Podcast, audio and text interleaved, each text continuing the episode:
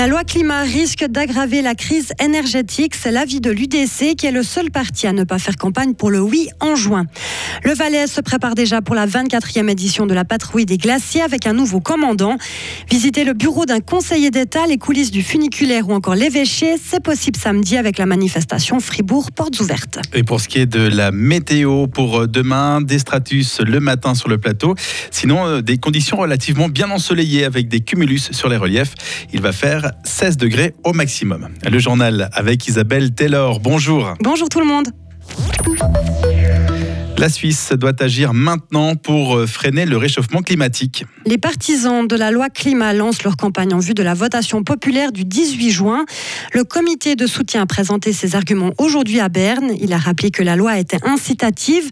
Elle ne contient ni taxes ni obligations. Elle devrait permettre à la Suisse de respecter ses engagements internationaux et d'atteindre la neutralité climatique en 2050.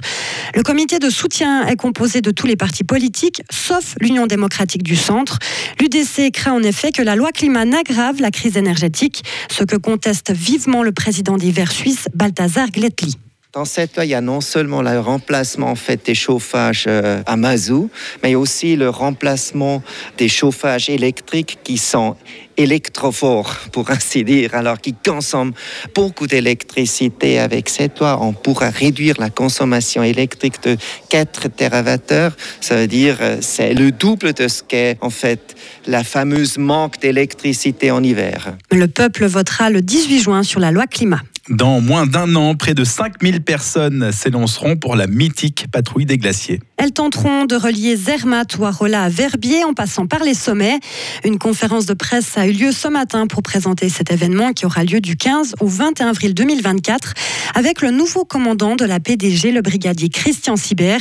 Pour le président de la fondation de la patrouille, il s'agit de la bonne personne après les polémiques sur les activités rémunérées des membres de la course. Philippe Rebord. Je pense qu'il a un beau cursus civil et militaire. Et il peut, il peut compter sur un état-major euh, expérimenté dont certains membres ont plus de 20 ans d'expérience. L'armée, elle est si importante justement pour cette patrouille des glaciers. Est-ce qu'elle va continuer d'organiser dans, dans, les années à venir euh, la patrouille des glaciers? Alors pour l'instant, par rapport à l'accord cadre, il y a une garantie jusqu'en 2028. Et à la fin 2025, on saura s'il y a une garantie jusqu'en 2034. Une patrouille des glaciers sans armée n'est pas vraiment une patrouille des glaciers. Vous avez tout à fait raison. Euh, si l'armée devait se retirer, il n'y aurait plus de patrouille des glaciers, mais une autre course. Donc voyons le verre euh, à moitié plein et soyons positifs. Des propos recueillis par nos collègues de Rhône FM. L'armée organise et sécurise la course tandis que la fondation s'occupe essentiellement du marketing et du sponsoring. Les inscriptions pour la patrouille des glaciers seront ouvertes en septembre. Dans notre canton, un automobiliste est décédé sur la une à la hauteur de la sortie de Chiètre la nuit dernière, peu après minuit. L'homme âgé de 47 ans a percuté la berme centrale, puis est sorti de son véhicule et a marché sur la voie opposée de l'autoroute. Il a alors été percuté par trois voitures qui roulaient sur cette piste. Malgré l'intervention rapide des secours, l'homme est décédé sur les lieux. L'autoroute A1 a été fermée durant 5 heures pour les besoins de cette intervention. Une enquête est en cours. Photographie, fichiers sonores, films ou encore vidéos. Le canton de Fribourg lance dès aujourd'hui une vaste campagne de recensement du patrimoine audiovisuel. Ce projet est mené par la Bibliothèque cantonale de Fribourg avec Mémoriave, l'association pour la sauvegarde de la mémoire audiovisuelle suisse.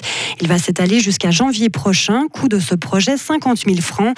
L'objectif est de montrer du matériel issu de différentes institutions telles que des communautés religieuses. La ville de Fribourg regorge de lieux insolites et inaccessibles au public. Ce samedi, les visiteurs pourront accéder à des lieux habituellement fermés vous avez peut-être par exemple toujours rêvé de découvrir le fonctionnement du funiculaire ou de vous balader dans les entrailles du Collège Saint-Michel. Cette manifestation Fribourg Portes Ouvertes est gratuite et destinée à tous les âges. Elle est organisée pour la première fois par la Jeune Chambre internationale de Fribourg. Noam Ray est responsable de ce projet.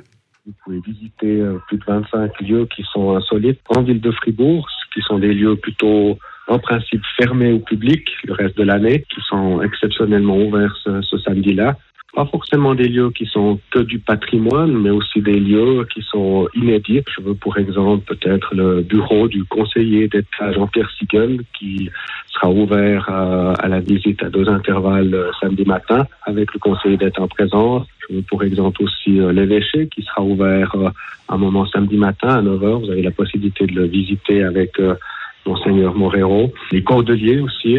Un point de rencontre a lieu samedi dès 9h sur la place Georges Piton pour obtenir des informations sur ces visites. Il y a encore un mot de hockey. La sélection U18 pour les championnats du monde a été dévoilée par son entraîneur. La compétition débutera ce jeudi à Bâle.